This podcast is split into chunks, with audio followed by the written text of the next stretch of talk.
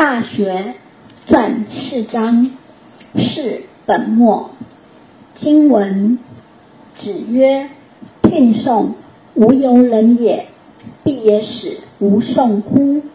无情者不得尽其辞。大为明志，此谓之本。”张子这一章以孔子谈论诉讼的话来阐述。物有本末，事有终始的道理。故其根本，则业茂盛；反之，若是本末倒置，善恶因果定然不彰。诉讼案件则必然层出不穷，此为动乱的根源。只有以圣人之心，以德服人，彰显舆论之功。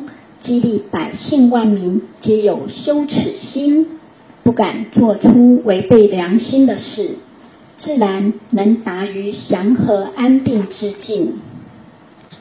子曰：“聘送无由人也，必也使无讼乎？”聘送是裁决、裁断法院审判争讼的案件，由人也。是不异于常人，也就是说，跟别人没有差别的意思。本段引孔子之言来解释经文“本末”二字的意义。俗语说：“不顾鸡头，只顾鸡蛋”，就是不顾根本，只顾末梢，也就是本末没有分清楚。因为本是根本，末是枝叶，故其根本枝叶自然茂盛。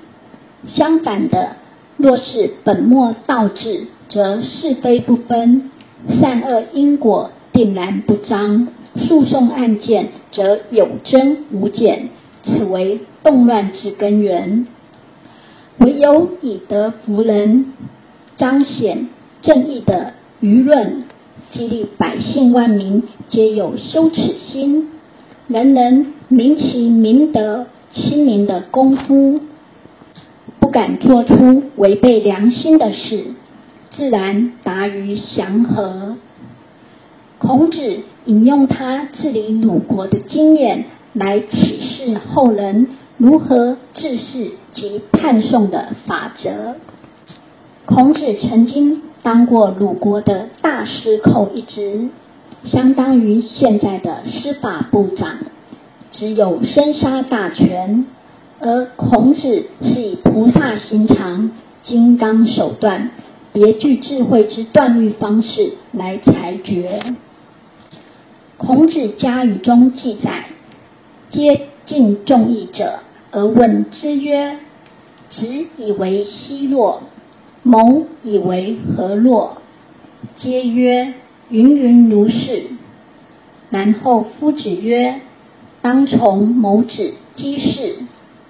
首先接近众议者，就是在开庭之前，先召集被告双方及人证等当事人入座，然后开始逐一问话。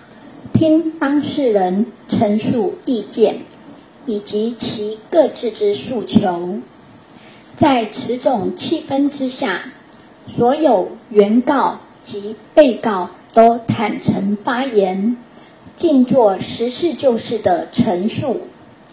孔子在仔细用心的听取一方之后，接着立即征询另一方之意见为何。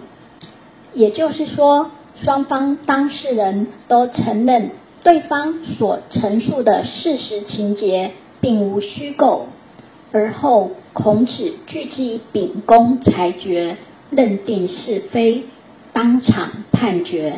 此谓片言可以折语，被告及原告双方都能心服口服，故曰：聘送无由人也。必也使无讼乎？无情者不得尽其辞。无情者是没有真实情由的人。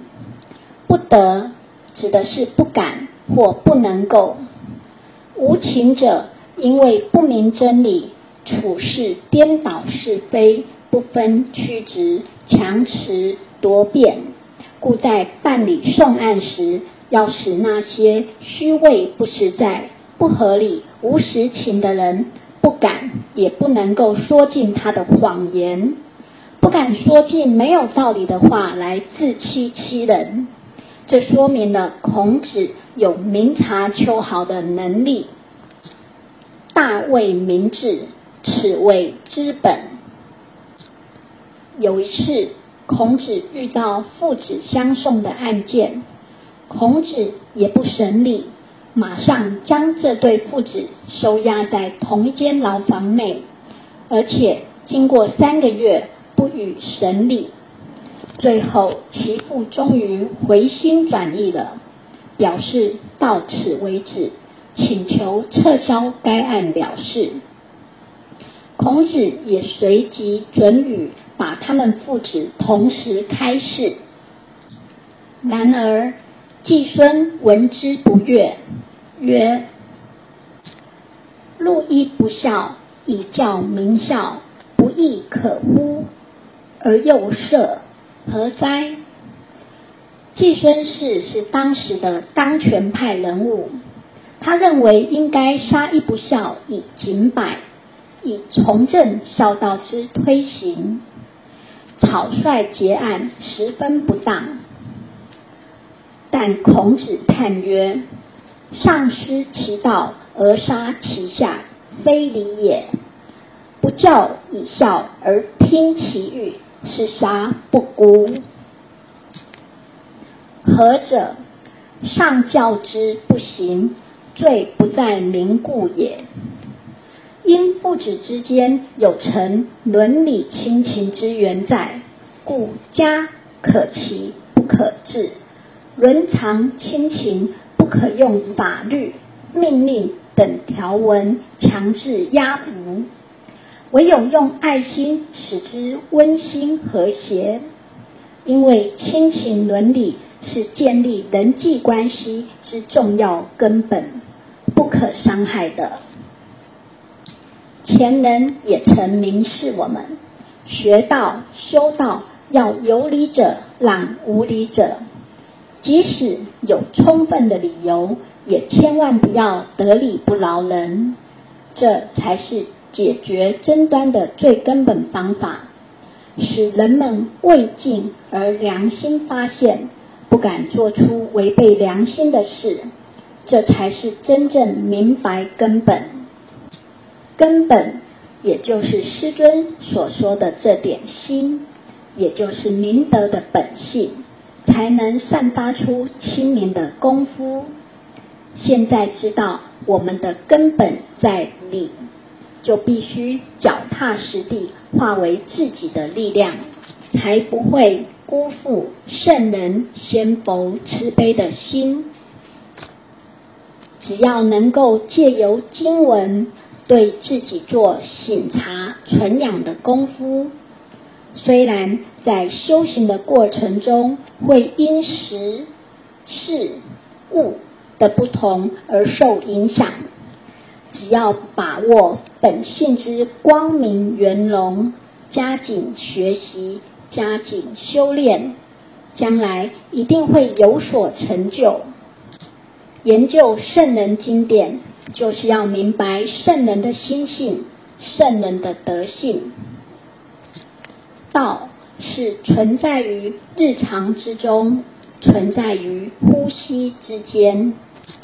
明白我们的根本就是出于自信，只要能往此心性自我充实、自我修炼，在往后学道修道的过程中，必定更能明白圣哲之性理心法。